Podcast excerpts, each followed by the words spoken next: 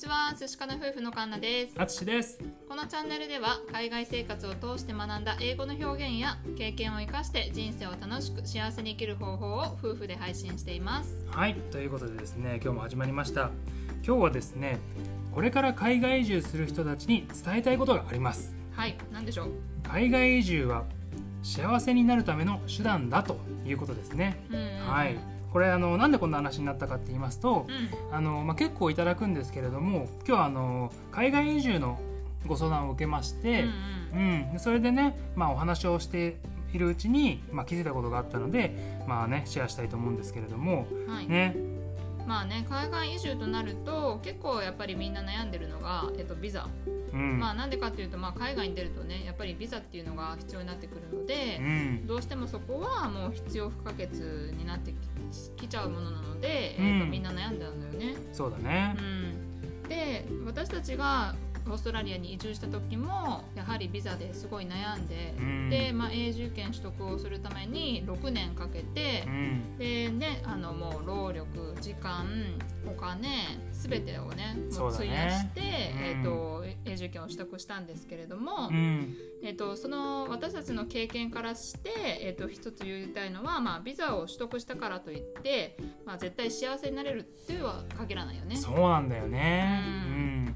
まあ、それは何でかっていうと、えっと他の人の話を聞いた時に、えっとある方は永住権を取得した後にもうそのまま日本に帰国しちゃったっていう話を聞いてうん、せっかく取れたのにね。うん、おそらくその人たちはあくまで永住権取得を目的としちゃってて、うん。手段とは考えてなかったんだと思うんだよね。そうだね。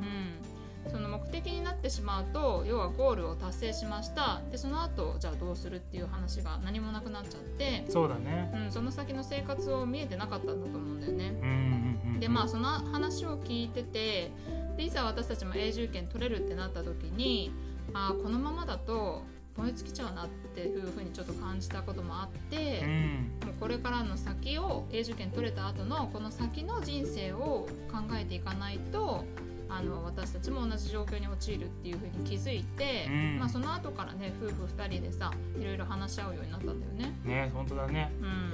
あのさやっぱりね日本で住んでるまんまだと気づかないんだけど、うん。ね、このその国に住むことにねあのかかる労力っていうのがうん。ものすごくやっぱりあって、うん。でさそのねさっきも言ったようにお金時間ね労力そういうのがかかればかかるほど、うん。やっぱりそのゴールがものすごくねあのなんだろう大きいものに見えて、うん。永住権さえ取れれば幸せになれるんだっていうふうにね、うん。思っちゃうんだよね。うん。でも実際には、ね、その取った後の人生があるし、うん。で取るまでだって、ね、それも人生なわけだから、ね、それを楽しんだ方がいいと思うし、うん。ね、そのなんだろう目的と手段うんっていうのをごっちゃにしない、うん。うん。これはあの永住権を取りたい海外に住みたいって思えば思うほど、うん。そこがねこうごっちゃになりやすいから、ううん。ん。そこをねあのこれから目指す人にはあのぜひ気をつけてね、あのていただけるといいかなということを今日は、はい、伝えたいと思います。ね。まあ、私たちも実際経験してきて途中までは本当に目標が、